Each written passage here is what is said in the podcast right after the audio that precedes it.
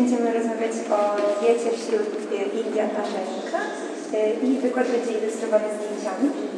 E, Także zapraszam wszystkich i przypominam, e, właśnie jeżeli będzie jakiś dyskomfort związany z tym, że nie, nie słychać, e, to proszę to zgłaszać głowami mikrofonu. Dziękuję bardzo za zaproszenie. E, Taka pierwsza rzecz to wolałabym, to nie był wykład. To znaczy się, ja bym podzieliłam ten materiał na powiedzmy cztery części. Po każdej z tych części ja będę milknąć, będziecie Państwo mogli zadawać pytania albo włączać się w dyskusję, nie zgadzać się z czymś albo odnieść się do swoich doświadczeń i tak dalej. Wydaje mi się, że taka formuła otwarta będzie dużo bardziej będzie sympatyczniejsza po prostu niż, e, niż wykład, który mam nadzieję nie będzie trącił tak bardzo akademickością. Poproszę pierwszy. Okej. Wobec tego temat, tytuł był roboczy, ale stał się tytułem oficjalnym, e, więc nie ma w nim do, m, tego do powiedzenia, skąd pochodzą Indianie Aszaninka, a mieszkają oni w Ameryce Południowej, w Peru, w takim miejscu, które się Selva Alta, czyli to nie jest ta głęboka Amazonia, o której wszyscy myślą, okolice Iquitos, e, zagłębie szamanów, Natomiast jest to taka wysoka Amazonia, czyli te ludy zawsze e, miały kontakt na przykład z Inkami, czy też powiedzmy z ludami e, angielskimi. Niemniej jednak jest to las, e, jest to las tropikalny, tylko nieco wyżynny, położony na wysokości gdzieś tak od 300 do 1600 metrów. Ja prowadziłam badania nad rzeką Tango, Tutaj mamy port rzeczny Uka, e, Atalaya, który tak naprawdę jest, daje początek rzece Ukajali, a właśnie on pochodzi z dwie rzeki łączą się Urubamba e, i Rambo łączą się ze sobą. Tu jest druga rzeka Ene, dosyć też e, ciekawy, ciekawy obszar, o czym powiem za chwilę. Tak naprawdę, proszę następny slajd. Indianie Aszaninka należą do grupy językowej arawackiej i oni, Indianie się wybijają spośród innych Indian Peru, czy w ogóle Amazonii w pewien szczególny sposób. A mianowicie mm, charakteryzują się przez duży opór względem różnych sił zewnętrznych, a jednocześnie od bardzo dawna mieli kontakt, że tak powiem, z różnymi y, zewnętrzem, z innymi grupami.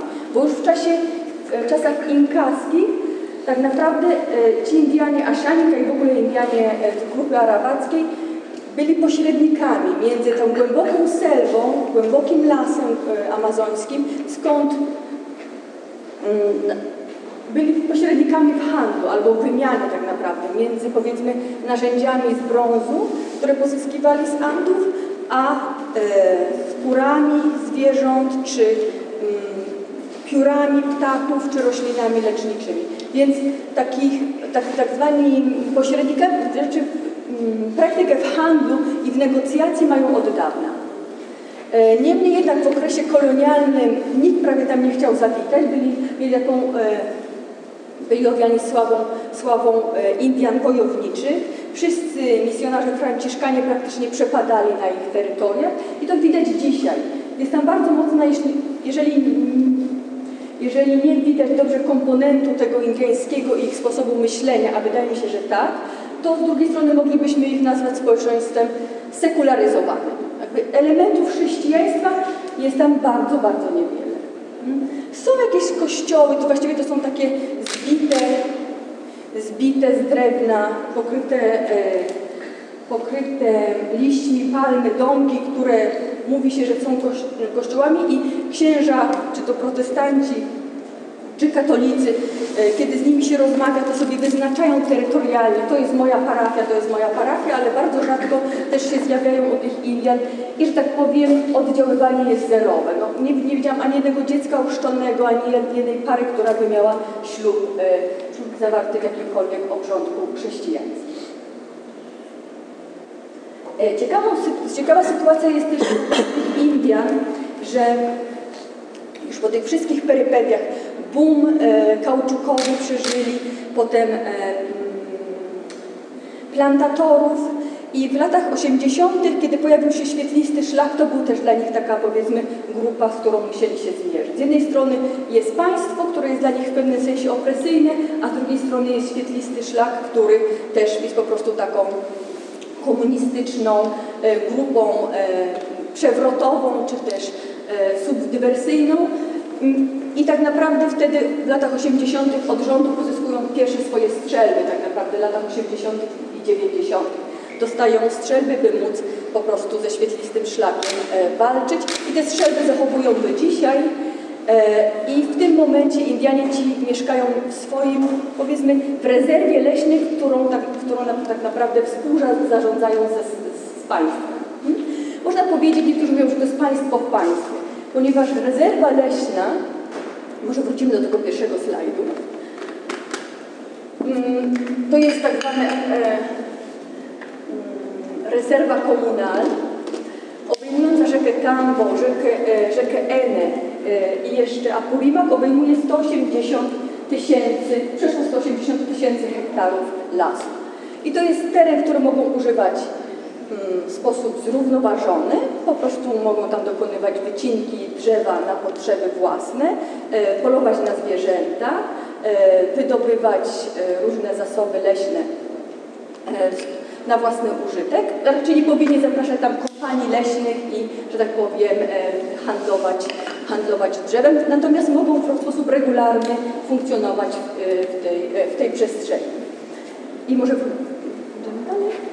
Natomiast jednocześnie organizują się w tak zwane comunidades nativas, co jeszcze warto powiedzieć o tej społeczności? Że w tym momencie ich, takim powiedzmy, siłą zewnętrzną, którą się zmagają, to nie jest świetlisty szlak już, który został rozbity, chociaż gdzieś tam się jeszcze, powiedzmy, w górach mm, odnawia, ale to są producenci kokainy. Hmm? Nad rzeką Ene szczególnie jest bardzo dużo się uprawia koki i przetwarza się e, mm, na, e, na kokainę.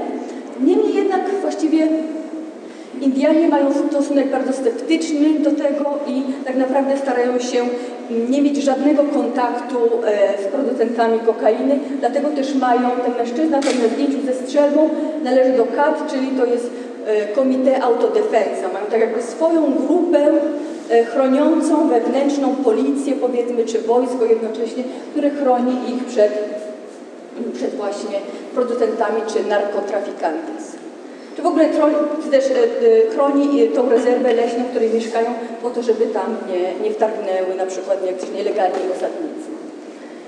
E, jeszcze jedną ważną rzeczą, którą trzeba powiedzieć a propos też tabu jedzeniowego, a propos diety i tak dalej, rzeczą, którą wydaje się poboczna, ale ona nie jest poboczna, to mianowicie taka bardzo ważna jest autonomia jednostki. Każda osoba jest e, autonomiczna, jest niezależna i niczego tak naprawdę nie można narzucić. Więc wszystko, spotkań jest bardzo dużo. W każdej comunidad nativa, a w Duże Kitambo jest ich około 20 i mieszka w nich tak średnio między 80 a 500 osób, są zebrania. W każdą niedzielę są zebrania i się, każdy temat musi być przedyskutowany. Hmm? E, narzucenie woli nie wchodzi, nie wchodzi praktycznie w, regułę, w regułę. Dlatego mm, te władze wybierane co dwa lata są oczywiście wybierane e, poprzez głosowanie. Jest to praca ad honorem. Taki prezydent danej społeczności tak naprawdę dużo więcej, ma dużo pracy, ponieważ też musi koordynować, e, musi koordynować właściwie wszystkie spotkania. Możemy iść dalej? E, I to tak tytułem wstępu, jeśli chodzi o Indian Ashaninka z grupy arawackiej mieszkającej e, nad spławnymi rzekami i uprawiających od tysiącleci, można powiedzieć, rolnictwo. Czyli to nie jest taka grupa, o której my często myślimy pod kątem Amazonii, że mieszka tam bardzo dużo właściwie zbieraczy i łowców, czyli takich ludów koczowniczych, którzy przemieszczają się, e, co upolują albo e, znajdą w lesie, to e, spożyją i właściwie są mobilni i z tego żyją. Natomiast część z tych ludów, i właśnie Aszanika do nich należy, od, można powiedzieć, tysiącleci zajmowali się rolnictwem. Udomowili samodzielnie niektóre rośliny, e, a niektóre, e, niektóre e, inne przejęli od swoich, powiedzmy, grup sąsiadów, albo też zupełnie, tak jak banany przywiezione z innych kontynentów. To jest, mm, te zdjęcia tutaj widzę, że są troszkę ciemne wyszły, natomiast jest to nowo otwarte poletko, ponieważ uprawiają ziemię w takim systemie żarowo-odłogowym, czyli wypala się pewną część lasu, e, ten popiół też sprawia, użyźnia tą niezwykle ubogą glebę, która jest w Amazonii i po kilku latach e, gleba zaczyna się wyjaławiać chwasty zaczynają dominować poletko i się je porzuca, zostawiając tylko tam na przykład bananowce albo inne użyteczne drzewa, do których się wraca. Zwierzęta łowne też wracają często do tych poletek, więc jest też takie dobre miejsce do, e, do polowania. Tu już jest taka powiedzmy lepiej funkcjonująca, e, funkcjonujące poletko. Od razu chcę powiedzieć czakra, bo tak się mówi na, na tych poletkach. E, niektórzy mówią, że to są większe ogrody, bo one tak mają maksymalnie do pół hektara. E, tutaj akurat uprawiany jest, jest ryż, natomiast nie jest to najważniejszą uprawą. Ważniejszą uprawą będzie maniok czy właśnie banany, a ryż i kukurydza gdzieś tam będą w dalszej kolejności.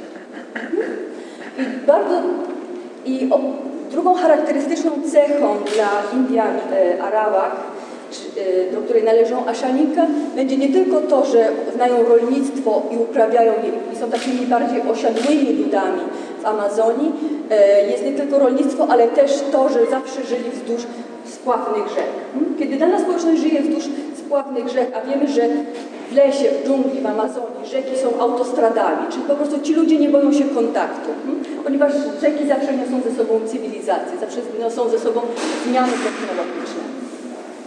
Dlatego przez to, że byli też dużymi grupami, ja nie powiedziałam ile, jak liczebną są grupą Aszaninkowie, ale szacuje się, że około 51 tysięcy osób, skumulowani wzdłuż e, trzech, e, bodajże czterech rzek, co powoduje, że są dużą społecznością, stan, po, po, mogącą stawić opór też, e, też e, różnym grupom najeźdźcym, najeźdźczym, ale też ważne jest właśnie to, że rzeka w ich gospodarce to nie jest tylko mm, środek albo powiedzmy, e, że rzeką mogą się przemieszczać, a natomiast rzeka jest bardzo ważnym źródłem pożywienia. Białko dla tych Indian pochodzi głównie właśnie z rzeki, czyli są to ryby. Rybołówstwo jest e, praktycznie zajęciem męskim, tak jak widzieliśmy na poprzednim zdjęciu. Jest świt, jest bardzo wcześnie rano, mężczyźni udają się do swoich kanu i płyną na, e, na, po to, żeby złowić ryby. Ale czasami też kobiety okazjonalnie, szczególnie jest jeden taki gatunek e, ryby, który nazywa się po hiszpańsku mówią karaciama i te, te ryby lubią gdzieś tam mm, sobie żyć pod kamieniami i wtedy to kobiety najczęściej e, wydobywają je spod tych kamieni. To jest też bardzo dobre źródło pożywienia. Myślistwo jest tak naprawdę zajęciem dodatkowym. Z czego to może wynikać? Właśnie dlatego, że taką bazą zabezpieczającą ich pożywienie są uprawy, jest uprawa mączystych roślin, takich jak maniok, jak banany mączyste, ryż, fasola czy kukurydza. I też wiemy o tym, że zwierzęta łowne niezbyt lubią obecność ludzi, prawda? Wobec tego, jeżeli jest jakaś osada stała i mieszka w niej sporo ludzi i ci ludzie są głośni, no to nie sprzyja to po prostu temu, żeby przebywały tam zwierzęta zwierzęta leśne, szczególnie ptaki i małpy. Ale akurat szczęśliwie ptaki i małpy to nie jest ulubione pożywienie aszaników. Lubią też, też dzikie małe gryzonie i dzikie, dzikie świnie, które akurat przychodzą do poletek też, żeby się pożywić, więc jest pewien rodzaj symbiozy, można, można moglibyśmy powiedzieć. Ale niemniej jednak, chociaż myślistwo nie jest takie ważne e, e, dla tych ludzi, to e, niemniej jednak mężczyźni zawsze udają się ze strzelbą do lasu. Nawet jeżeli spacerują, żeby na przykład przedostać się przez las do swojego poletka albo nie wiem, wyprawiają się po coś, po coś zupełnie innego, po, po jakieś rośliny albo no, żeby coś sprawdzić. Hmm? Tutaj mamy aguti. Do tego zwierzątka jeszcze, jeszcze sobie wrócimy. Hmm? Poproszę dalej. I ponieważ taka jest duża koncentracja na rolnictwie, na uprawie ziemi e, i na rybołówstwie, wobec tego e, i myśliwstwo, i zbieractwo stanowią tutaj zajęcie bardzo sezonowe i bardzo dodatkowe. Niemniej jednak mm, wiedza jest dosyć bogata na temat tego, co można, można zebrać w lesie. Czasami są to, e, tak jak tutaj dobrze, dobrze tego nie widać, ale te panie zbierają grzyby, które często właśnie są w takiej porze mm, powiedzmy e, wrzesień, październik, albo tu chłopiec ze swoim e, wujkiem e, wybierają larwy z jednej palmy. Przepraszam, na moim komputerze to wyglądało zupełnie, te zdjęcia były dużo bardziej jasne niż... Może.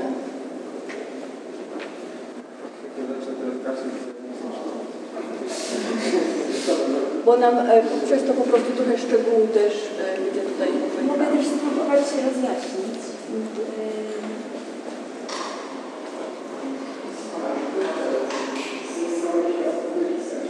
Coś to daje, prawda? No tak. Okej, dziękuję.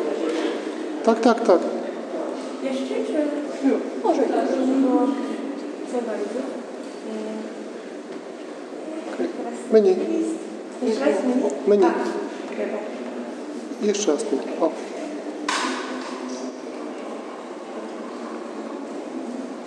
Czasami y, zdarzało mi się być, prowadzić badania. W ogóle moje badania dotyczyły w tej społeczności ziołolecznictwa, więc jedzenie było tak naprawdę tematem pobocznym i to, co do Państwa, co Państwu teraz przedstawiam, to jest tak naprawdę wynik moich obserwacji niż powiedzmy jakichś takich e, czynnych wywiadów. Czasami naprawdę wydawało mi się, że nie ma nic do jedzenia, że znowu kolejny dzień będziemy jeść tylko maniok, ale zawsze coś się znajdowało. Na przykład tak jak tutaj to są cykady, są larwy cykad, po, to e, na górze zdjęcie po, e, po mojej stronie.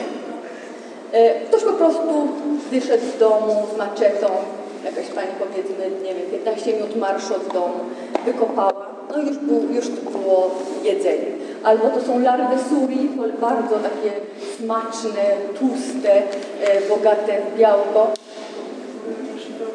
Z ciekawości chciałabym zapytać, czy Pani próbowała yy, Wszystkiego. Bardzo dobre. E, Ja jestem wegetarianką, ale w Amazonii bycie wege- jakby wegetarianizm jest oczywiście dietą społeczeństw zamożnych, kiedy mamy bardzo dużo wyboru. W Amazonii bycie wegetarianinem jest de facto skazaniem się na jedzenie cały czas potraw mączystych, co grozi, jak wiemy, tutaj po prostu e, bardzo potężnym, dużym zatwardzeniem moim zdaniem. Natomiast y, te wszystkie rzeczy, y, rzeczy, rzeczy faktycznie to jest takie pożywienie komplementarne, akcydentalne, na które nie można liczyć, ale jakoś dziwnym trafem ono ciągle się znajduje. Ono ciągle się pojawia. I na sam koniec powiem, że Indianie ci też e, nie, nie polegają tylko na gospodarce samowystarczalnej. To nie jest tak, że e, że tak naprawdę żyją tylko z tego, co e, powiedzmy z upraw manioku, e, bananów, kukurydzy na własne potrzeby i z rybołówstwa na własne potrzeby.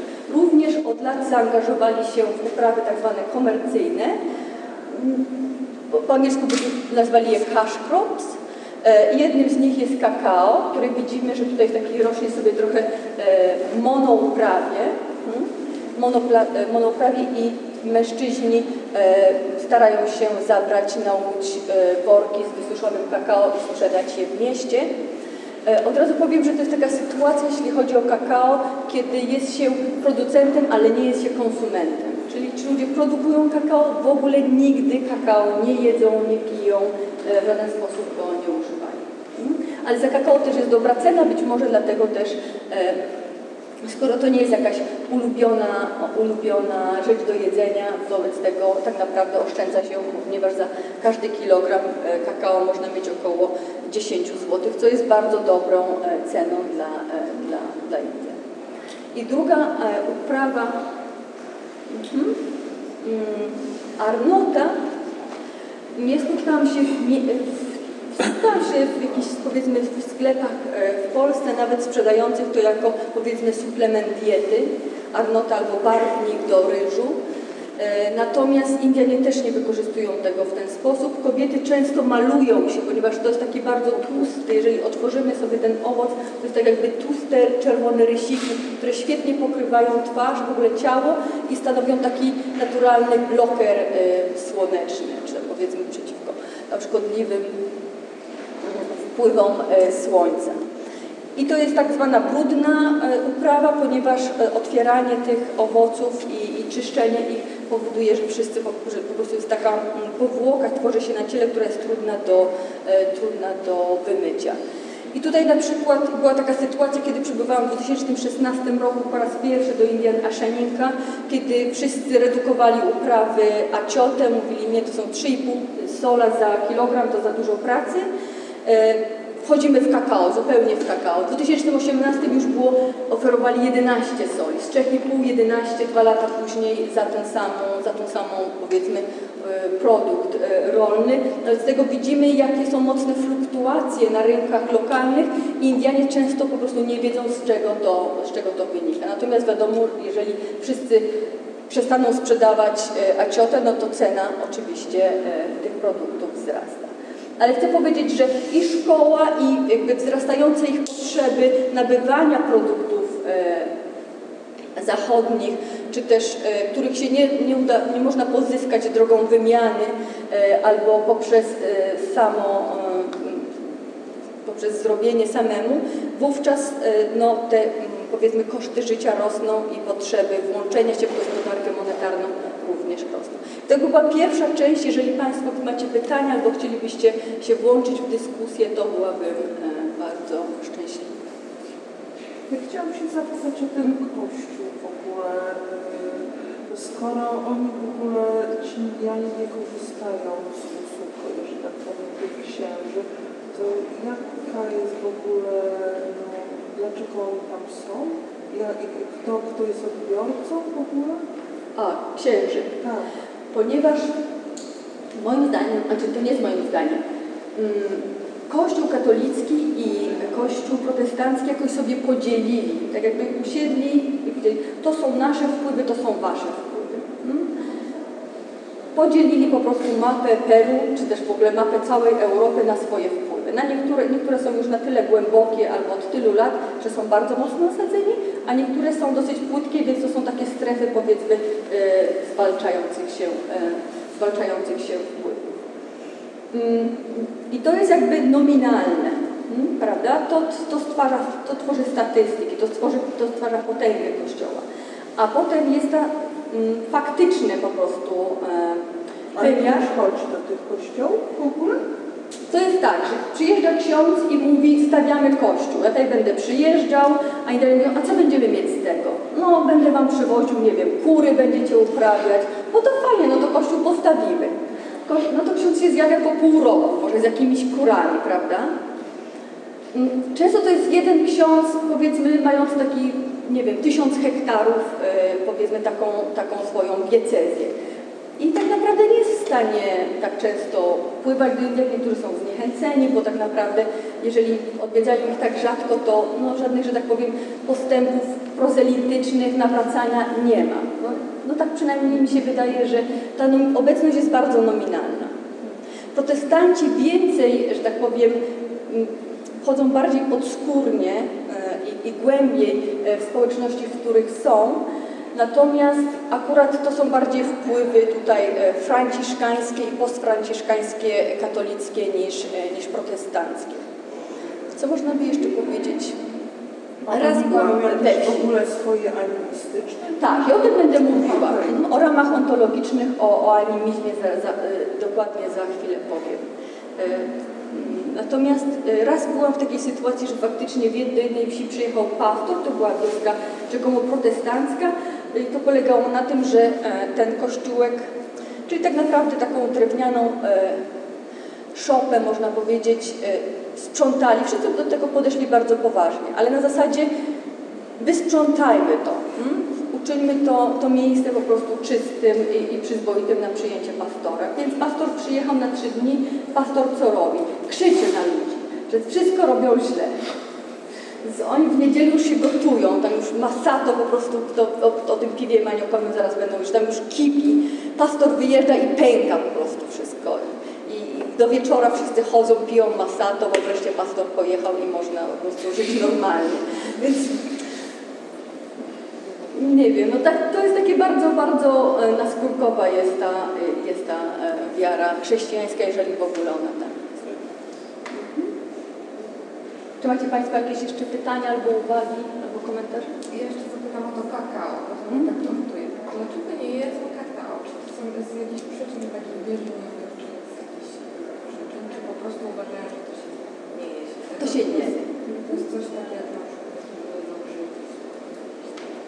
Mhm, Jest coś takiego jak mikofobia i mik- mikofilia, tak się nie widzieli społeczności, prawda? Ale przy fobii to już jest jakiś po prostu, jest strach przed. Mm, I o tym będę mówiła w dalszej części, że mm, nasze myślenie europejskie jest takie, że im jemy bardziej różnorodnie, tym lepiej dla nas, prawda? Ponieważ myślimy, tutaj kakao ma takie składniki, ma magnez, ma te mikroelementy. Indianie w ten sposób nie myślą. Dla nich podchodzą bardzo selektywnie do jedzenia. Wobec tego y, łączenie, dla nich kakao nie ma żadnego sensu. Nie, nie wzbogaca ich ponieważ po prostu nie myślą w ten sposób. Jeśli szukają jednak jedzenia, jest, tak dostępne. To prawda. Musi im nie smakować też. A, a może im się nie opłaca, to bo lepiej po prostu przełożyć to na pieniądze i kupić to, co się lubi. Dokładnie. Ja tak też myślę właśnie, że ta selekcja, prefer, preferencyjność jest tutaj bardzo ważna. To jest jakby klucz do zrozumienia diety Indian, a nie takie wszech, powiedzmy, otwartość na, na szeroką gamę składników. Znaczy to się opiera, bo oni e, muszą mieć chyba jakąś logikę w wyborze. To jest tak, to chyba nie jest taki po prostu ślepy wybór, no jemy to, tego nie jemy, tylko wydaje mi się, że muszą być podstawy. Mhm. I o tym będę mówiła w dalszej części. Gdybym czegoś nie powiedziała, to wtedy możemy do tego wrócić. Co kieruje ich wyborem e, określonych powiedzmy, składników czy określonego pożywienia. I teraz właśnie przejdziemy do tych ram ontologicznych. E, mówi się powszechnie, że Indianie Amazonii są animistami. Hmm, Klasyczna definicja animizmu mówi, że e, animiści, czy też społeczności, czy ludy wierzące w animizm, albo które są animistami, zakładają, że wszystkie byty mają duszę. Hmm? Ale według powiedzmy najnowszych ustaleń animistycznych to nie, jest tylko, to nie jest tylko taka definicja, że wszystkie byty mają duszę, ale wszystkie byty mają e, intencjonalność, ob- obarczone są sprawczością i do tego mają życie społeczne. To znaczy się, że Indianie Ashaninka wierzą, że kiedy my nie widzimy ryb, to ryby żyjące pod wodą uprawiają poletka, e, łowią też inne ryby, mają szamanów, tańczą, piją piwko maniokowe, mają normalne życie społeczne, którego nie widzimy. Do tego animizmu dołóżmy jeszcze, dołóżmy jeszcze perspektywizm amerindiański. Powiedzmy wierzenia albo sposób myślenia, żeby tego nie upraszczać do wierzeń, tylko do sposobu myślenia albo właśnie tych ram ontologicznych. E, Cechuje ich tak zwany, to się nazywa perspektywizm amerindiański. Czyli wszyscy uważają, że są ludźmi. To znaczy Aszaninka wiedzą, my jesteśmy ludźmi, ale oni wiedzą, że psy myślą o sobie też, że są ludźmi. I że dzikie świnie pekari też myślą o sobie, że są ludźmi. Wobec tego dla człowieka, człowiek będzie widział, powiedzmy, zagrażającego mu jaguara i rybę jako pożywienie, ale pekari będzie widział człowieka jako jaguara, który na niego poluje, a będzie widział, powiedzmy, e, co tam, co tam pekari jedzą. No to, to ich, powiedzmy, tradycyjne pożywienie będzie uważali za swoje pożywienie. Mm? Z perspektywy ryb to, powiedzmy, będzie człowiek będzie jaguarem, a jakiś tam plankton będzie ich pożywieniem. Czyli to jest właśnie, jakby wszyscy siebie widzą jako ludzi. Więc jest taki jakby równy status ontologiczny mają wszyscy. Wszyscy mają to samo życie społeczne, wszyscy są na równi. Dlatego się mówi, że jest jedna kultura, wiele natur, bo te natury to są ciała. W animizmie też nie uważa się, że e, jest taki podział na duszę i ciało. Wszystko jest w ciele i nic nie ma poza ciałem. To tak naprawdę ciało myśli. Dlatego buduje się ciało. Ciało buduje się społecznie. O tym będę mówiła za, za chwilę. Dlatego psy są bardzo, niektóre zwierzęta są bliższe człowiekowi, a niektóre są dalsze. Z niektórymi człowiek ma bliższe więzie, więzi, a z niektórymi dalsze więzi. Z psem ma bardzo duże więzi. Dlatego zjedzenie psa jest niemożliwe. Byłoby tak zjedzenie swojego kuzyna. Byłby to po prostu kanibalizm. Mm, I tak jak to zdjęcie ma pokazać, że tak samo jak się okaza dzieci, żeby na przykład duchy złośliwe im nie, nie, nie zagrażały, im nie przeszkadzały, tak samo okaza się psy, żeby na przykład podczas polowania e, nie, mia, nie styczności z jakimś złośliwym, e, oni mówią na to diabłem, kamali, można tak to przetłumaczyć. Tłumaczą to jako diabeł albo po prostu jakiś złośliwy, złośliwy duch.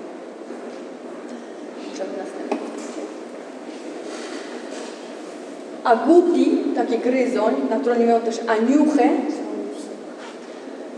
jest bardzo bliski człowiekowi, jest bardzo spokrewniony. Czyli zjedzenie aniuchy jest aktem kanibalizmu, ale tutaj dochodzi do transgresji, tutaj dochodzi do złamania ta, tego tabu pożywieniowego.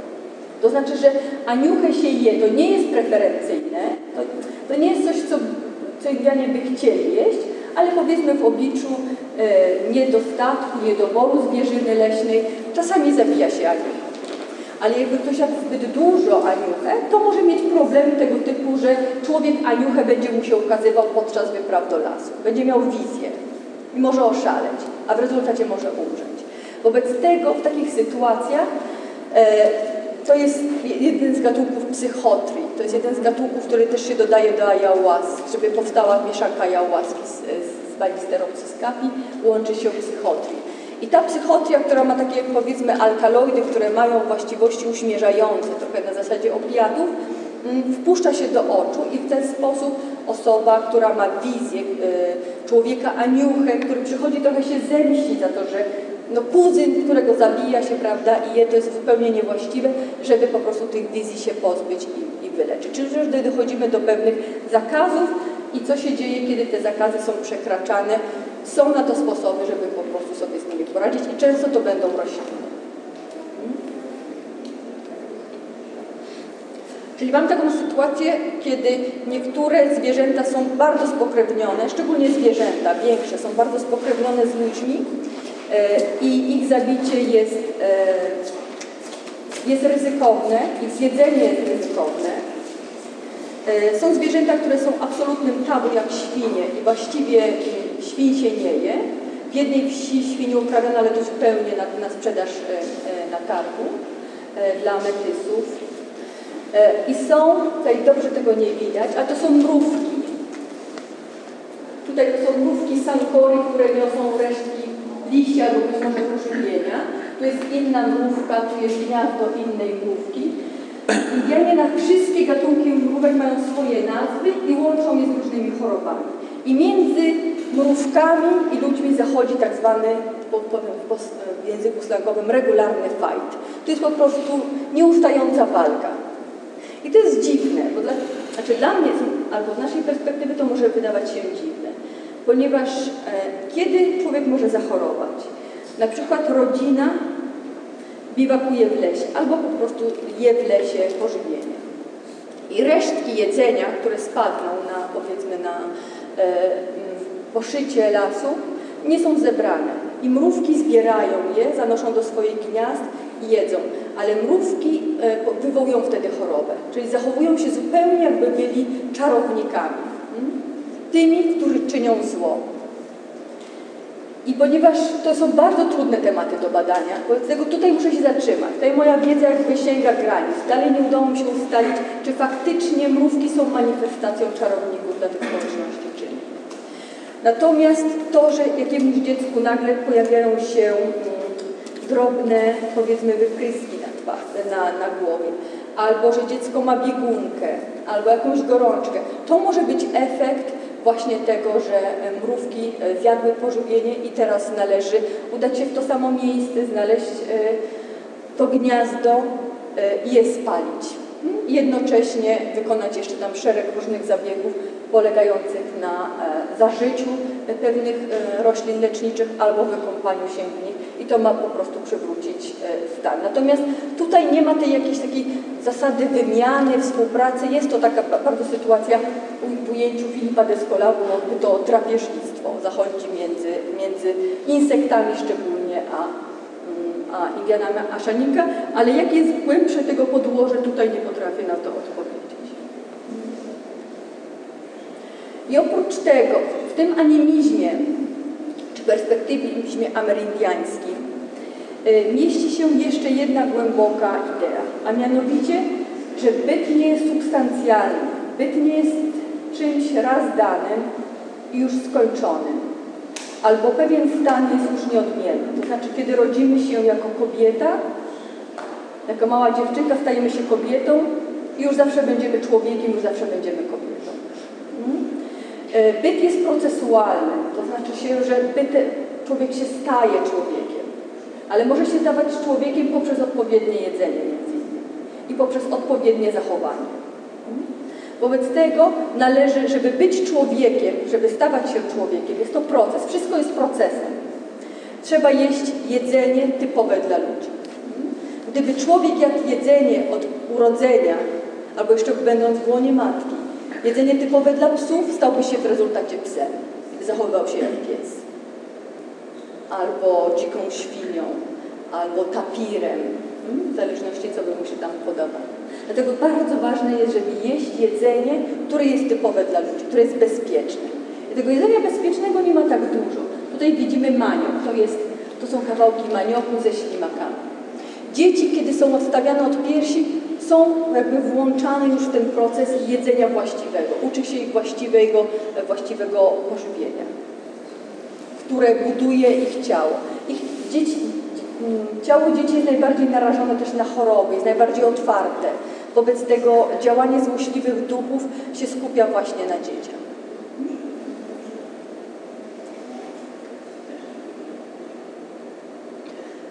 Dzieciom pozwala się też, tutaj akurat jest mamy na zdjęciu maniok, dziewczynka e, przy śniadaniu, e, maniok, e, taki napój z bananów i, i ryba, dla dzieci to będzie pożywienie bezpieczne. Mhm. E, Chłopiec eksplorujący, eksplorujący kraba. Dzieciom pozwala się na bardzo dużą samodzielność. Tak właściwie mm, podkreśla się, zachęca się do samodzielności już, nie, nie powiem, że od urodzenia, ale od kiedy zaczynają chodzić. Kiedy dzieci e, trzyletnie, powiedzmy, wpłynie rodzina w łodzi, dzieci się wychylają, bawią liśćmi, nie mówi się uważaj, wypadniesz. Właściwie takie, mm, takie słowa, które mają ich zniechęcać, albo mają wywoływać w nich strach, albo hamować pewne zachowania, raczej im się to odradza. Raczej zachęca się do tego, żeby były, e, żeby eksplorowały, żeby były mm, samodzielne tak naprawdę. Im szybciej, tym lepiej. Samodzielne w poszukiwaniu pożywienia. Czteroletnie dziewczynki są w stanie już do strumienia uprać swoje ubranka, e, zająć się nawet młodszym rodzeństwem, e, pomóc przygotować jedzenie. Czyli to jest na takiej zasadzie, że dwuletnie dziecko idzie z babcią czy z mamą po wodę do strumienia i ma już takie mikrowiaderko, prawda, w którym też przynosi, przynosi e, wodę. Dlatego wszyscy praktycznie etno, etnografowie, antropolodzy prowadzący badania w Amazonii uważają, że dzieci są bardzo dobrze wychowane i bardzo grzeczne.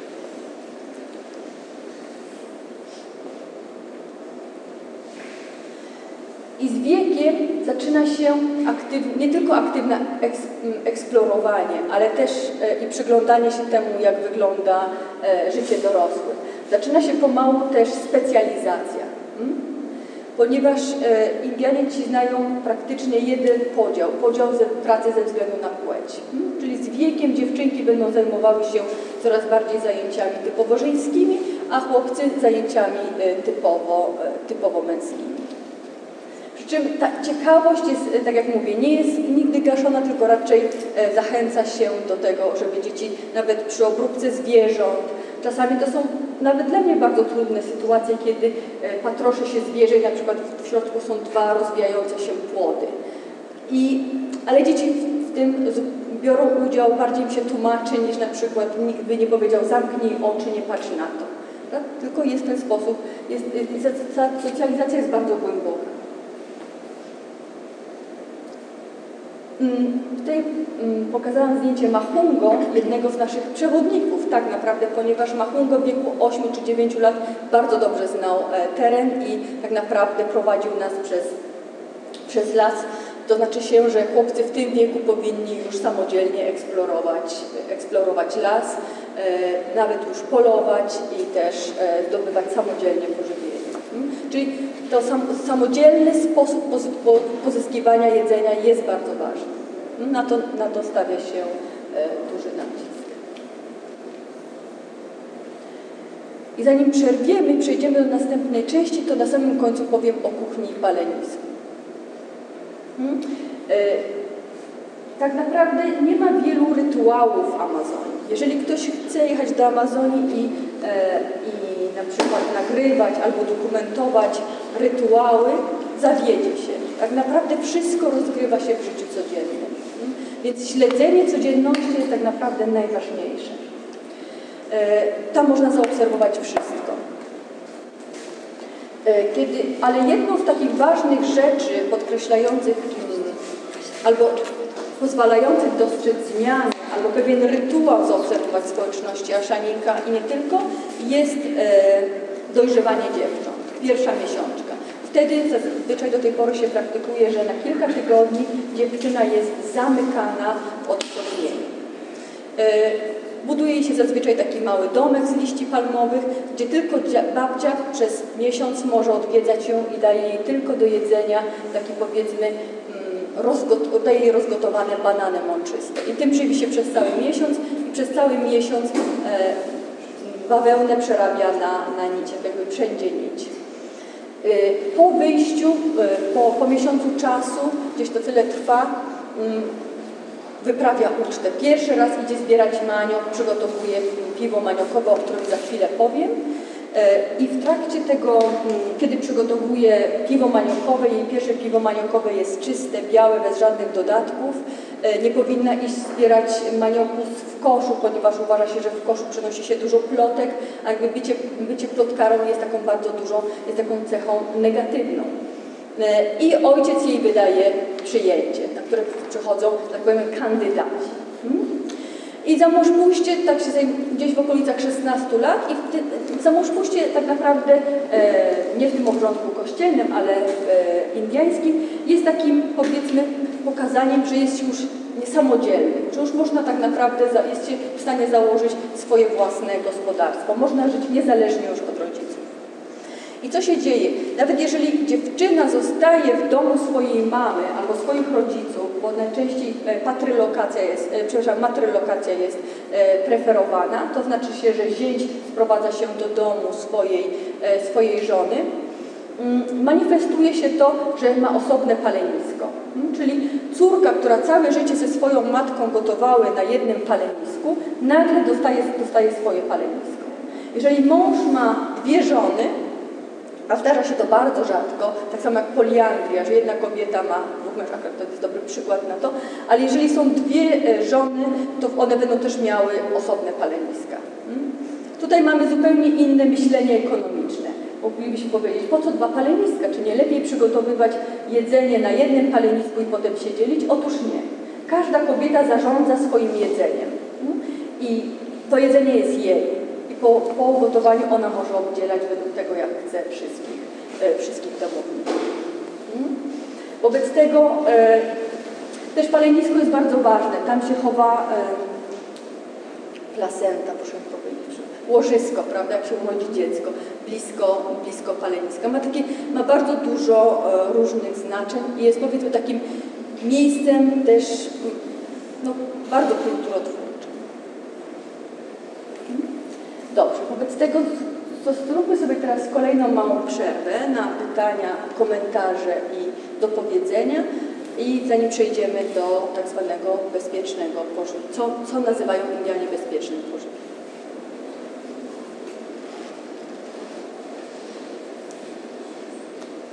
Może ja zapytam, jaki jest ich e, punkt odniesienia w stosunku do tego bezpiecznego piwa? Czy to jest pokolenie na pokolenie, jakaś wiedza przetransmitowana w ten sposób? Tak. Ile procent to Mhm. jest? Czyli e, gdzieś na tych zdjęciach albo w tej wcześniejszej części, kiedy buduje się ciało, e, m, kiedy, e, że tak powiem, jest ten proces socjalizacji, że w tym procesie tak naprawdę przekazuje się e, wiele elementów związanych z tym, co, jest, co stanowi bezpieczne pożywienie. I niektóre z tych, że tak powiem, mm, zaleceń jest nawet nieartykułowane, tylko poprzez kopiowanie, poprzez e, naśladowanie tego, co robią dorośli, Dzieci jakby internalizują tą wiedzę, dlatego tak naprawdę czasami jest nam trudno wydobyć pewne, pewne, pewną wiedzę z Szybkina, ponieważ ona jest bardzo gdzieś tam głęboko napisana, ale faktycznie dzięki odtwarzaniu pewnego po- porządku poprzez kolejne pokolenia jest to utrwalane, jest to właśnie ten rodzaj transmisji, nazywamy to w etnologii transmisją wertykalną, czyli poprzez międzypokoleniową. Ale oczywiście to też jest kultura innowacyjności, ponieważ jest to kultura oparta na know-how, prawda, na, na, na, na, na, na, na, wiedzę, którą, na, na wiedzę, którą się ma i na własnej takiej powiedzmy mm, innowacyjności i mm, na wymyślaniu, na stwarzaniu. Wobec tego też te wątki mm, unowocześniania czy innowacyjności występują. Natomiast ta warstwa ontologiczna i związana z tym jedzeniem wydaje mi się, że dosyć trwała że oczywiście włącza się, nie wiem, e, tuńczyka e, puszki e, w jedzenie, kiedy na przykład rodzina jest bardzo zaangażowana, albo jest sezon na zbieranie kakao, nie ma czasu dać się na polowanie, wówczas za pieniądze, które są zawsze w domu, po prostu idzie się do najbliższego sklepika wiejskiego, w którym na ogół jest właśnie sól, ryż, makaron, cebula i puszki, puszki tuńczyk w puszkach.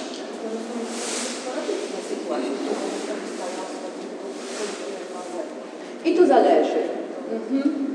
Na, pewno będą rodziny, które będą e, od tego stroniły jako jedzenie obcych, bo jedzenie obcych też trzeba jakoś mm, umieć włączyć, prawda? Jeżeli się zbyt dużo jedze, je jedzenia białych, no to się wtedy staje białe. Mhm. Teraz pytanie, czy Indianie chcą się stać białymi, chcą być tacy jak my i myśleć w taki sposób jak my. W pewnym sensie dzieci chodzące do szkoły mają częściowo jedzenie białek, ponieważ tak naprawdę szkoły są subsydiowane, to znaczy się w szkołach jest trochę jedzenia od rządu. Zazwyczaj to jest to ryż i to są właśnie jakieś makarony, sól, e, oliwa, czy tam po prostu no, prosty olej roślinny, więc dzieci siłą rzeczy są też socjalizowane w ten sposób, że zaczynają jeść jedzenie białe. Więc myślę, że, te, że wraz ze skolaryzacją te procesy, że tak powiem, włączania diety obcych w dietę Indian będą się nasilały. Mam takie pytanie, czy ci Indianie, y, Indianie y, uznają taką hierarchiczność bytów, są animistami, ale jednocześnie poprzez sposób żywienia chcą y, uniknąć bycia, przez, przestać być człowiekiem, przykład taką świnią czy w związku z tym uważają ludzi za jakąś taką formę stworzenia, czy Wydaje mi się, że nie. Że to jest, to też się właśnie przejawia w ich demokracji, w autonomiczności, że każdy jest wolny, nie można narzucić nikomu y, czyjejś żadnej woli swojej. To też się przejawia w tym właśnie w takim, nie chcę używać słowa tej szacunek, nie chcę używać słów kliszowych, które my często myśl, kiedy myślimy o Indianach, prawda, żyjących w zgodzie z naturą, w harmonii, nie szkodzących, bo to nie jest prawda. Natomiast y, wydaje mi się, że to jeżeli uznamy, że czyjeś życie jest tak samo ważne, inne byty też mają po prostu bogate życie społeczne, to wydaje mi się, że to jednak powoduje do takiego bardziej traktowania horyzontalnego e, niż, niż, niż stopniowania, że tak powiem, jakości bycia. Natomiast wśród samych Indian e, takim powiedzmy najwyższej, rozwiniętym bytem, jakim w tym procesie stawania się człowiekiem, to będzie szaman. To jest szaman, który ten, który, że tak powiem, udoskonalił wszystkie aspekty bycia człowiekiem. Ponieważ on może podróżować i komunikować się bezpośrednio z innymi bytami. To on może e, podczas transu udać się do domu, powiedzmy, pana wszystkich saren i z nim rozmawiać na temat tego, czy będzie dostępność, e, czy, czy po prostu będzie obfitość staren, które, na które Indianie będą mogli polować. Ale on musi wyjść z tego transu. Czyli to jest ta, ta niebezpieczeństwo, że jeżeli szaman zbyt często udaje się w trans, to może z niego już nie powrócić. Może po prostu zostać w tamtym świecie.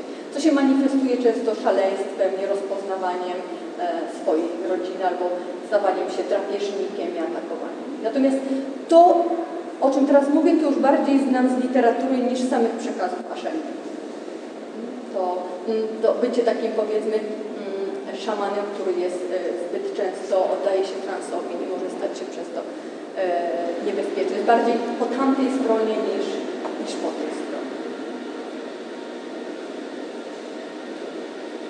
Nie, wydaje mi się, że takie bardzo myślenie w hierarchiach to jest typowe dla naszych ram ontologicznych, które my w antropologii nazywamy naturalizmem. Mówimy, że o ile Indianie, Indian cechuje, są animistami, e, są też ludy totemiczne, natomiast zachodnie myślenie to jest właśnie naturalizm i myślenie hierarchiczne. Nawet jeżeli mamy stosunek opiekuńczy do zwierząt, to nadal jest to myślenie hierarchiczne, prawda? Ponieważ to są mniejsze byty, to są takie jak dzieci, ale trzeba się nimi zająć, trzeba się nimi zaopiekować. Nigdy nie, nie mamy, nie, nie, nie przydajemy tego samego statusu, tej samej powiedzmy e, poziomu, na którym my jesteśmy. Natomiast Indianie zakładają, że wszyscy są ludźmi. Każdy stara się jak najlepiej, że tak powiem, wypełnić swój byt.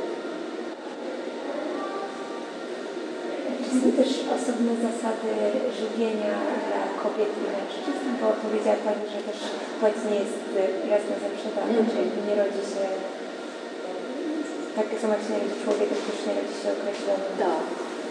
Mhm.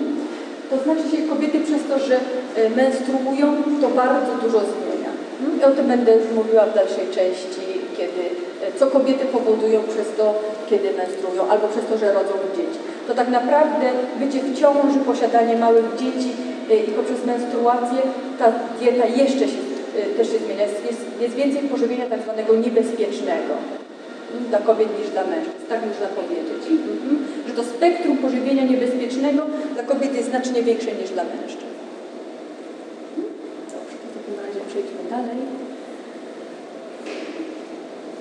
I bezpiecznym pożywieniem będzie najważniejsze, majok. Mhm. Czyli, e, czyli mm, uprawa, którą Indianie zajmują się powiedzmy, nie wiem, nie potrafię powiedzieć ilu tysięcy lat, ale, ale od bardzo, bardzo dawna. W każdej kuchni, każda gospodyni będzie miała maniok, każda rodzina będzie miała poletko maniokowe. To kobieta, mężczyzna pomaga oczywiście przygotować czakrę, przygotować poletko pod maniok, yy, posadzić maniok, on się rozmnaża wegetatywnie, to jest, jest to roślina w pełni udomowiona, to znaczy się, że bez pomocy człowieka nie jest w stanie się rozmnażać, nie jest w stanie się rozsiewać, prawda, poprzez nasiona, tylko poprzez E, poprzez łodygę się e, dzieli, wkłada do ziemi i z niej, z niej wyrastają korzenie, bulwy. E, Więc maniok jest najbardziej, najbardziej taką rośliną e, bezpieczną, używaną, jedzoną w każdym kontekście i e, nie jest, nie, nie jest ona niebezpieczna. To jest przykład upieczonego manioku właśnie na palenisku, czy też w żarze. Mhm. Bardzo smaczny. E, Częściej się dzisiaj gotuje maniok, ponieważ jest to dłuższy proces przygotowania. Taki maniok, taka duża bulwa maniok piecze się ponad godzinę, godzinę półtorej godziny. Natomiast gotow- maniok bardzo szybko się gotuje. Jeżeli, jeżeli jest się głodnym albo ma się mało czasu na przygotowanie posiłku, to wtedy większą zaletą będzie gotowanie. I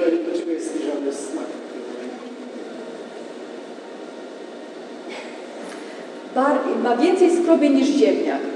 Taki ziemniak chyba bardzo przemrożony, który ma taki dużo skrobi, bardzo dużo skrobi w sobie. Tak bym to porównała. Jest mdły też, jest taki delikatniejszy. Mm, I z manioku, ponieważ ma bardzo dużo skrobi, rozgotowuje się go i to jest żmudna praca, taką właśnie powiedzmy szpatułą. Kobiety też to robią, ponieważ kobiety jakby obrabiają maniok. Kobiety przynoszą maniok. Nawet kobiety w zaawansowanej ciąży chodzą z koszykami i w tych koszach mają od 12 tam do 18 kg i przenoszą maniok z poletka do domu. Albo czasami przy, przy, część podróży pokonuje się łodzią, natomiast resztę już e, e, kobieta idzie z, koszy, z koszem manioku. I każda dobra gospodyni powinna mieć w domu zapas e, masato, czyli piwka maniokowego. Mm. To jest taka, mm, maniok ulega fermentacji, dodaje się też taką, byśmy po- porównali to z jakąś bazą kefirową, prawda, z bakteriami i ta fermentacja się e, wzmaga. Powiedzmy, że to ma tak od jednego, może mieć nawet 4% alkoholu, ale 4% to już jest bardzo rzadkie. Naj, naj, wszyscy najbardziej lubią świeże masato, e, piarenci w języku aszanika i to masato e, właśnie pije się pije się zawsze właściwie, kiedy jest tylko okazja i piją już nawet małe dzieci, roczne dzieci spragnione mogą pić masato. Bardzo mało się pije wody, bo wodę się no, raczej za- zaleca dzisiaj pić przygotowaną. Nie zawsze się pamięta o tym, żeby przygotować wodę i ją ostudzić. Wobec tego no masato jest tutaj takim wszechobecnym napojem, zabiera się go albo nawet na czakrze, czy w powiedzmy przy poletku jest osobny malutki domek, w którym się też przygotowuje to, e, mm, to, masa, e, tak, to masato i, i, i je się, i pije się. Mhm. I jest to nie, tyle, nie tylko bezpieczny napój, ale to napój par excellence społeczny. To najbardziej społeczny napój. Ale on tutaj już, e, widzicie, te zdjęcia dobrze oddają, co się dzieje e, podczas picia manioku. Kobiety piją osobno, mężczyźni piją osobno. Kobiety przygotowują zawsze, nigdy, widziałam, żeby mężczyźni przygotowywali jedzenie w kuchni. To nie jest tak, że stricte jest taki podział, że tylko kobiety zajmują się kuchnią, gotują. To jest nieprawda, mężczyźni również gotują, ale nigdy nie widziałam, żeby, żeby mężczyzna przygotowywał maniok. Może jakiś zupełnie sam opuszczony, no nie wiem, ale przypuszczam, że ktoś z krewnych, gdyby jakaś kobieta krewna by przychodziła do niego i mu ten maniok, przy- masato, przepraszam, przygotowywała. Mężczyźni siedzą zawsze na podniesieniu. Nigdy nie zobaczymy mężczyzn siedzących na ziemi, pijących masato. No chyba, że jest taka sytuacja polowa, a kobiety zawsze siedzą na ziemi, na jakimś prezencie czy na kawałku plastiku i w swoim gronie e, piją. W tych obydwu czerwonych e, wiadrach jest, jest, jest masato. E, I, e, I kobieta, zazwyczaj mężczyźni, też wydaje mi się, że e, to jakaś kobieta co jakiś czas przychodzi i im nalewa do powiedzmy jakichś mniejszych pojemników. Natomiast kobiety już same sobie e, wydzielają. Ja byłam w takiej sytuacji, że na początku byłam tylko z mężczyznami, ponieważ mój przewodnik, tłumacz zawsze był mężczyzną, więc siadałam z mężczyznami. E, jeszcze oddzielałam ich tytonie, natomiast e, po pewnym czasie już widziałam, że mnie bardziej do, do kobiet oddelegowano, bo tam jest po prostu na prezencie, na plastiku, na ziemi, tam jest moje miejsce, więc, więc tak to wyglądało.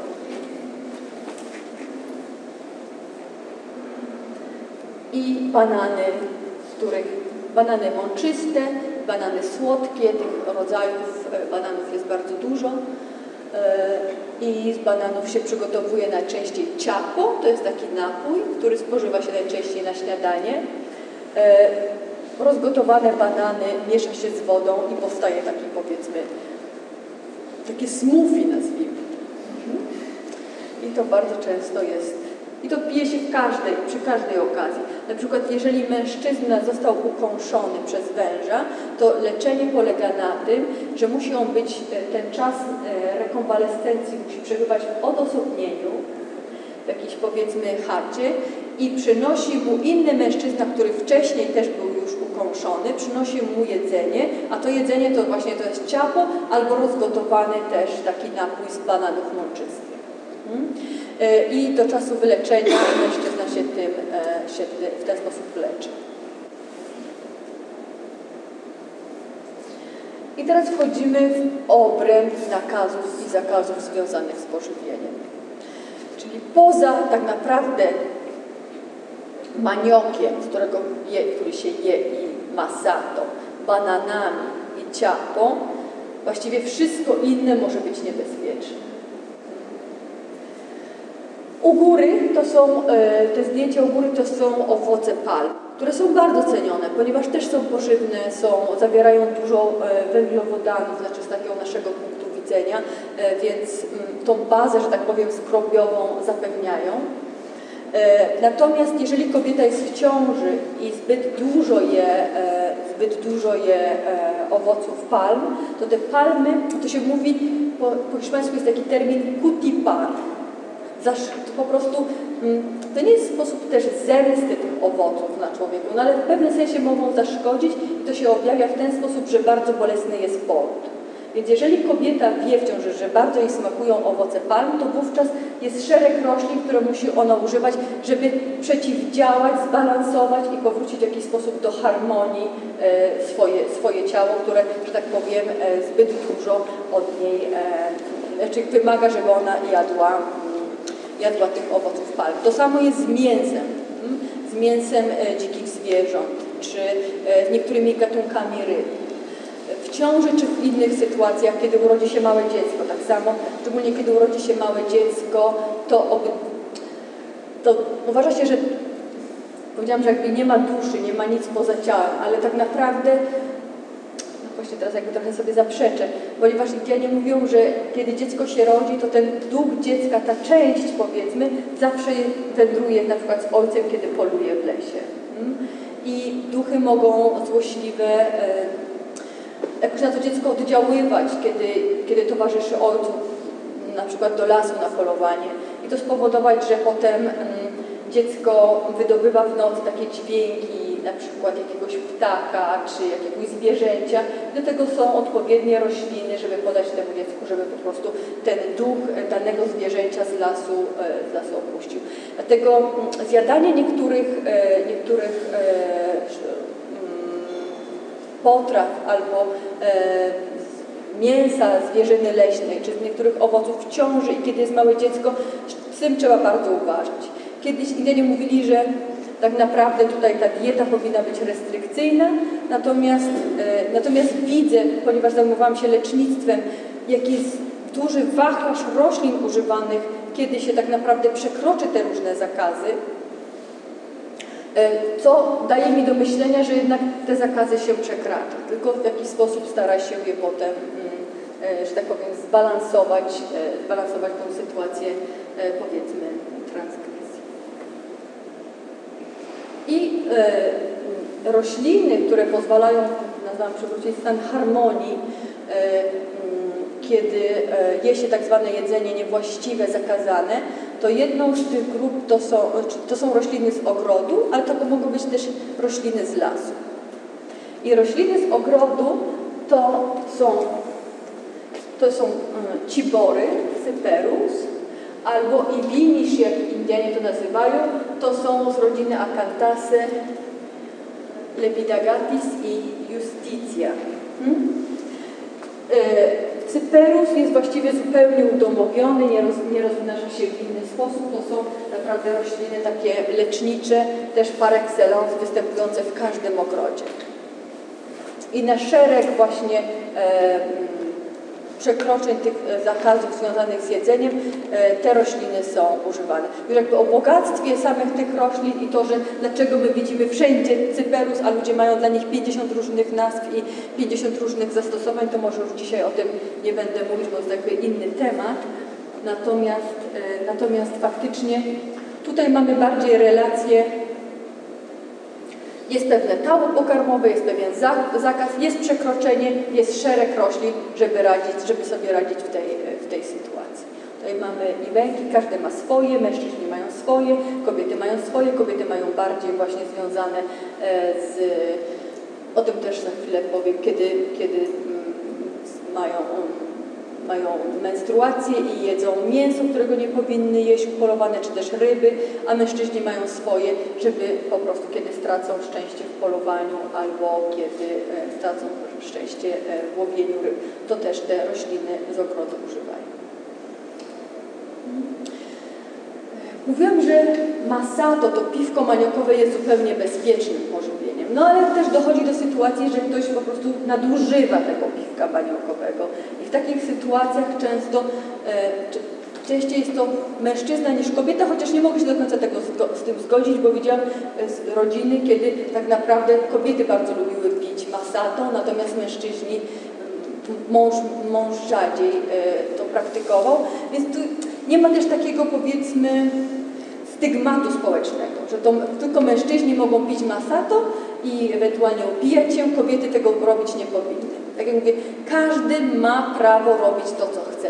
Z tego też byłam w sytuacjach, kiedy kobiety wracały, można powiedzieć, w stanie nieczęśliwym do domu e, i nigdy nie miały z tego tytułu żadnych problemów albo żadnych, nie wiem, mąż nie, nie, nie, denerwował się, nie złościł się z tego powodu, prawda? Raczej, no, mm, żono już powiedziałaś mi to trzy razy, idź się połóż może lepiej i, i, i, i pośpij sobie.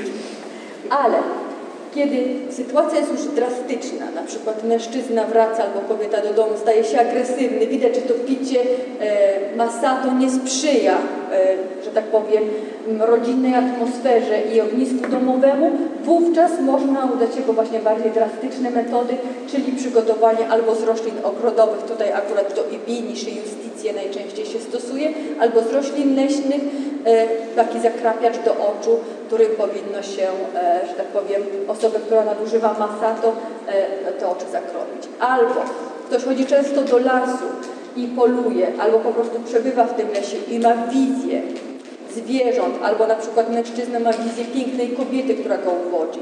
I to tak naprawdę jest diabeł, tak jak oni mówią, diabeł, e, i można z tego powodu oszaleć albo nawet umrzeć, to wówczas istnieje szereg roślin, które się zakrapia do oczu po to, żeby osoba wróciła do stanu normalności. Mhm. I tutaj już prawie kończymy.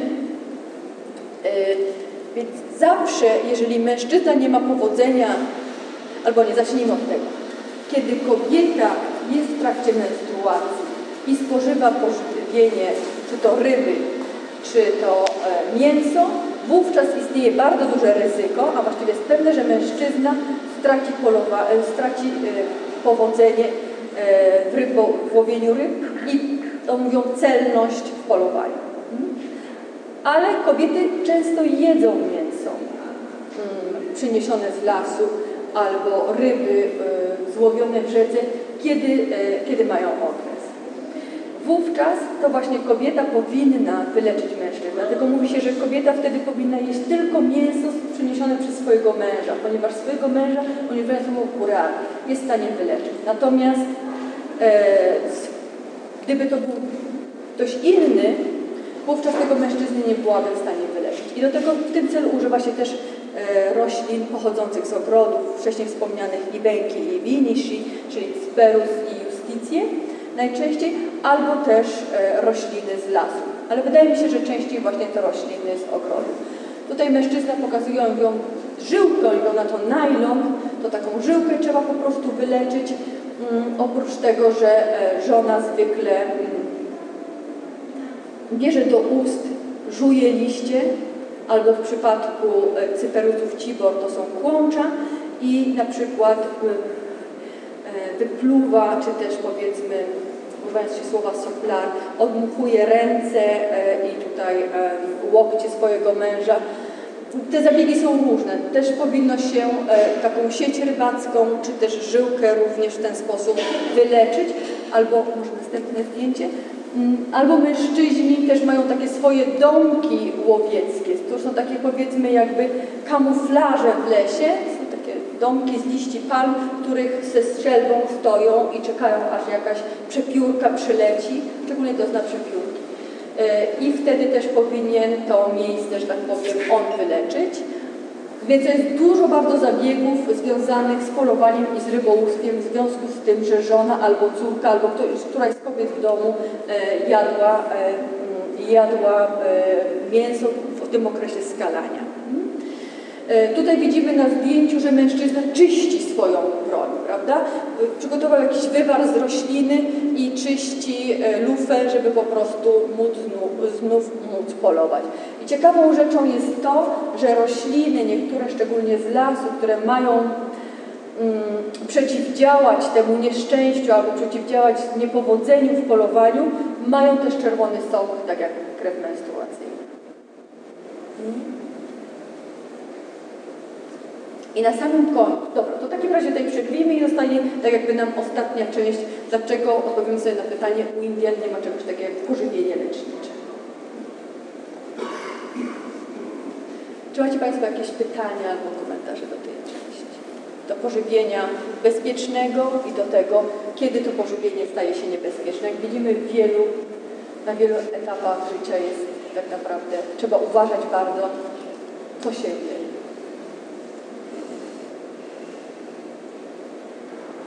Ale mam wrażenie, że tak, że, że, że na każdy jest jakiś antidotum też. No właśnie. To jest ta zaradność i przebiegłość indiańska, prawda? nie można, ja- e, jak, jak u Żydów, e, po prostu niby nie można, ale można, tak? Dokładnie. Bo zawsze się znajdzie jakiś sposób, żeby tak trochę na okrągło. Mhm. Podob, podobne bardzo myślenie. Dobrze, skoro nie ma żadnych pytań i komentarzy, więc będziemy zmierzać już do końca. To ostatnie, e, ostatnie slajdy.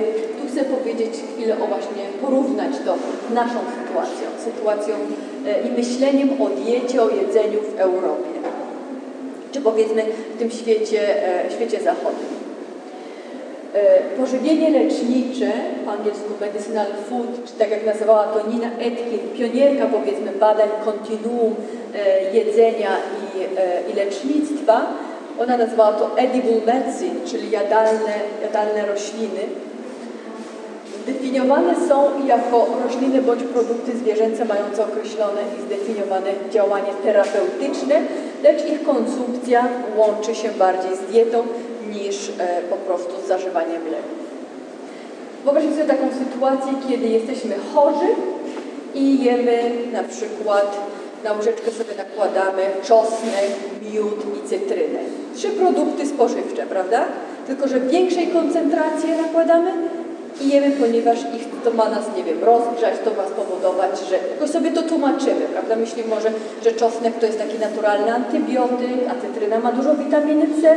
W jakiś sposób to ustawiamy, tłumaczymy, dlaczego e, dokonujemy określonych zabiegów. Czy kiedyś na wsi y, pestki dyni stosowano, żeby odrobaczyć dzieci, czy też czosnek, prawda?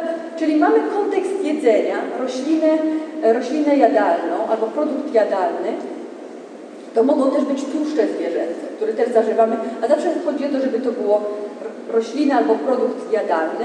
W kontekście jedzenia tylko prawdopodobnie dawka, koncentracja będzie większa. Mhm. Y,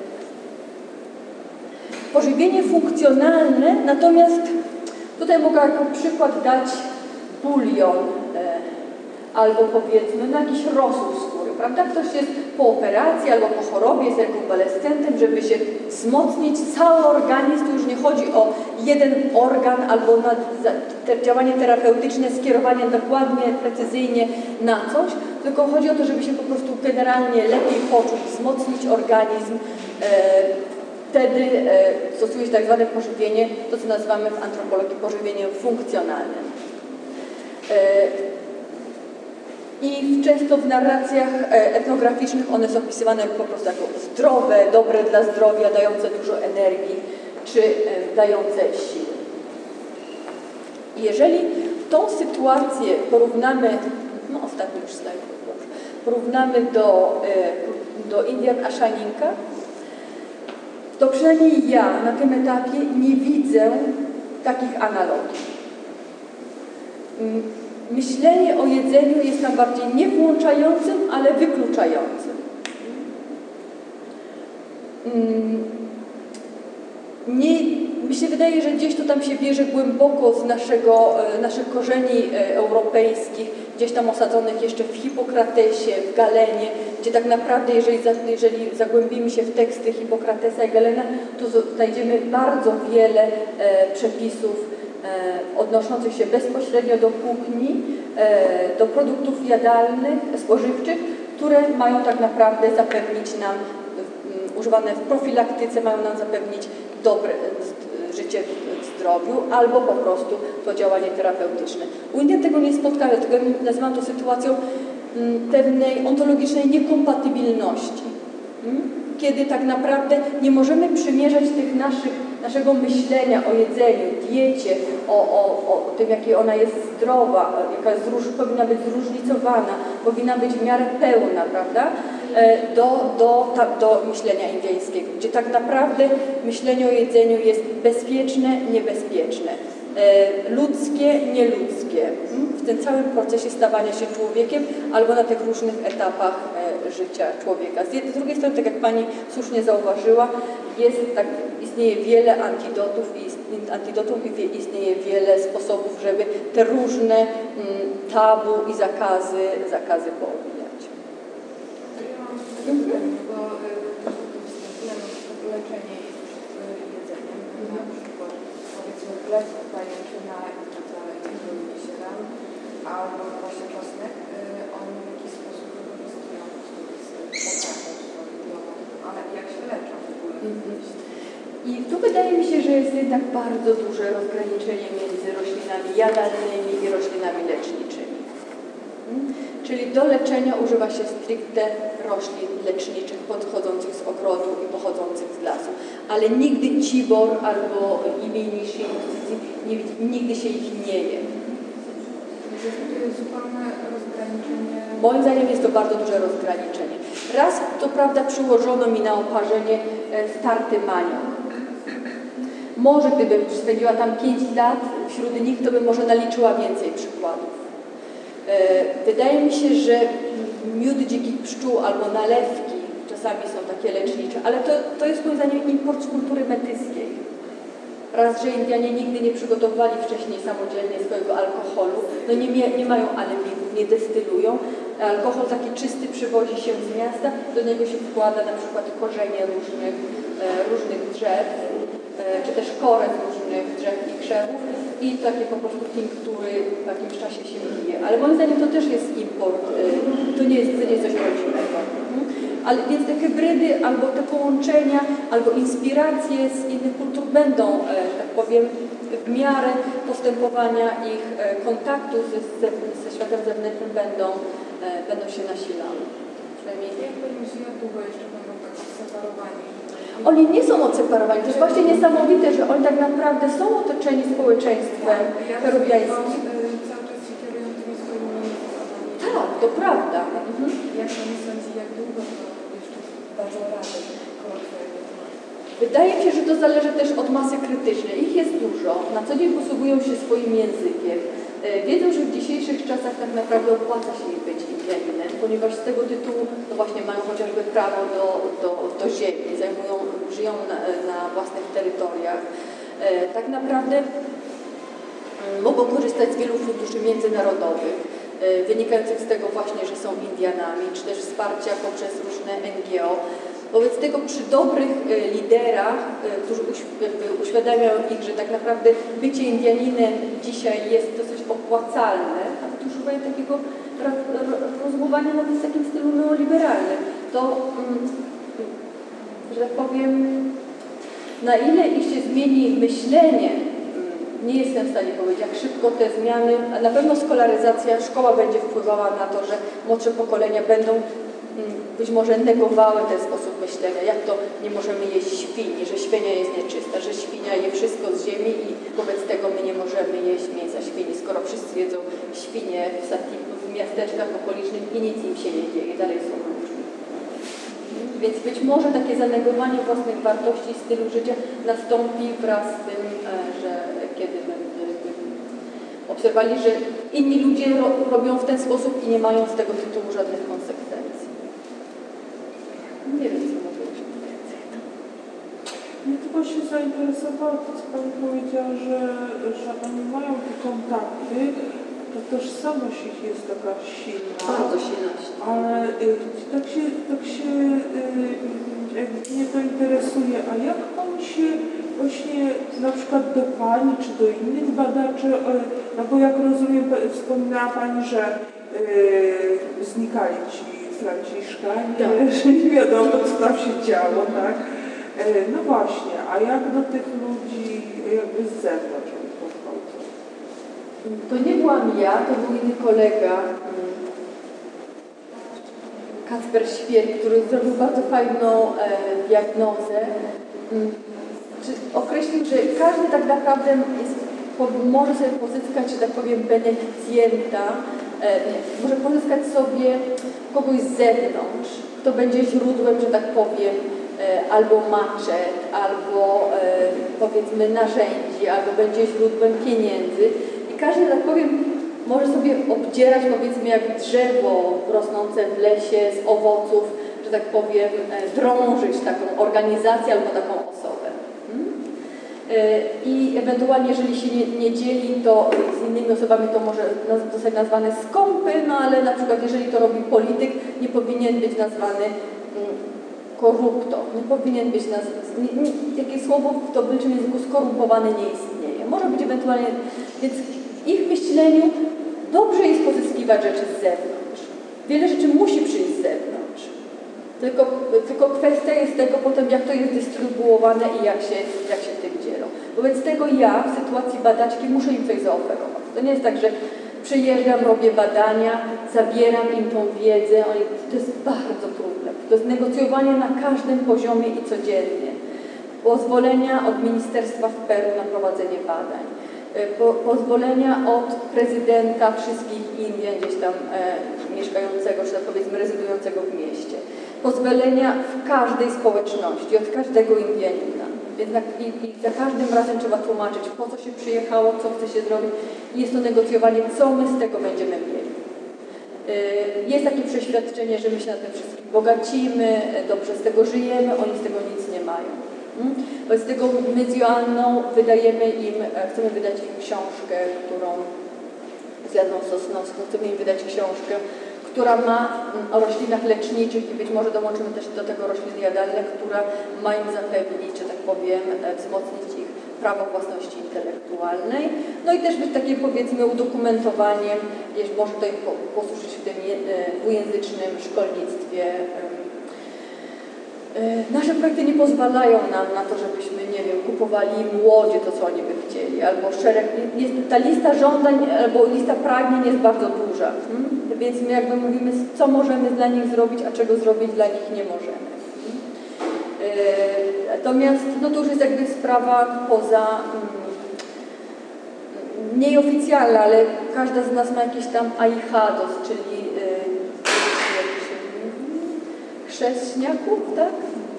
Że po prostu e, poprzez nadanie dziecku imię, jesteśmy związani z tym dzieckiem, no i po prostu są różne tam roszczenia. Często będąc w mieście biegam po targu kupuję jakieś tam buty, spodnie, sukienki na promocję dla moich aihados. Wobec tego wydaje mi się, że tak naprawdę jest Indianie świadomie i w pełny sposób. Na, na początku się denerwowałam, mówiłam, to za turbokapitaliści, nie można nic z nimi zrobić, tylko wszędzie jest po prostu jakiś interes, ale tak naprawdę uważam, że to jest bardzo fair. To jest podejście bardzo dojrzałe i bardzo fair, kiedy od razu są twarde negocjacje, co my z tego będziemy mieli. Mm? I to może takie odgraniczenie się, że nie tworzy się takiej sytuacji od razu przyjaźni, prawda, a, to mój przyjaciel tutaj przyjechał z Polski, moja koleżanka, będzie tutaj robić badania, tylko nie, my jesteśmy tu, my jesteśmy Indianami, a Szaninka, natomiast przy, przyjeżdża z zewnątrz, jakąś tam wprowadzasz ingerencję, my musimy coś z tego, musi być przynajmniej jakiś wspólny interes musi z tego być. Dla Ciebie i dla mnie. Więc uważam, że to tak naprawdę jest sytuacja bardzo fair. Jest też szkodliwa, ale musimy mieć jakieś antidotum. Tak, widzisz. Normalnie dokładnie to samo. Ale to jest sytuacja e, taka, że mi się wydaje, że jest, że po prostu e, jest większa symetria i równość tych dwóch podmiotów. Dokładnie. Badaczy i Indian, bo wiele plemion czy jakichś takich grup społecznych e, no, jest na tyle nieświadoma, Mhm. że po prostu że, że wyznaje inne zasady, że można powiedzieć, że w jakiś sposób są rzeczywiście wykorzystywane. Mhm. To są zawsze jakieś takie reporter- reportażystów też Mhm. e, no, z takimi pytaniami pojawiają się w głowie. Często ludzie oddają bardzo dużo i nie mają w zamian nic. To prawda, to prawda. Znaczy też y, to jest ciężkie, tak jak mówię, ale uważam, że to jest sytuacja bardzo dobra dla nas wszystkich, że po prostu jest to, że te negocjacje są takie, takie mocne i że oni są tak świadomi tego, co mają do zaoferowania. Chciałam się zapytać jeszcze, ta książka to będzie wydana gdzieś też w Polsce? Nie, Joanna zawiozła teraz, jest teraz w Peru, kończy nasz projekt poświęcony ziołolecznictwu wśród e, Indian Ashaninka i zawiozła im prototyp. Natomiast taką już książkę z numerem ISN peruwiańskim chcemy wydać pod koniec przyszłego roku, mamy na to fundusze e, i e, no to będzie książka hiszpańsko-ashaninka, więc zupełnie nie będzie, nie będzie dostępna w Polsce. No to będzie jakby książka dla nich, prawda? Więc to jest to nasze, tak powiem, rewanż za, za ich pomoc. To jest wyzwanie na tłumaczenie. Ja Tak, myślę, no i później ewentualnie wykorzystanie na przykład tych ziołolecznictwa mogliby biznes przecież robić. mogliby robić, ale właśnie to, że to będzie udokumentowane w książce, która to, to, to dla nas jest forma zabezpieczenia ich prawa własności intelektualnej, bo gdyby faktycznie został wyłoniony z tego jakiś produkt albo lek, to wtedy mamy udokumentowane, że wiedza pochodzi od tej grupy. I oni mogą się domagać, że tak powiem, e, nie wiem, jakiejś pewnej rekompensaty z tytułu swojej wiedzy. Znaczy jest to trudne do przeprowadzenia, natomiast są to pewne takie mechanizmy w prawie międzynarodowym zabezpieczające. Dobrze, jeżeli nie ma więcej pytań, jest półtorej godziny strzeliłem. Więc dziękuję Państwu bardzo za czas, za uwagę, że przyszliście i że chcieliście wysłuchać i też porozmawiać, zadawać pytania. Dziękuję bardzo. Dziękujemy.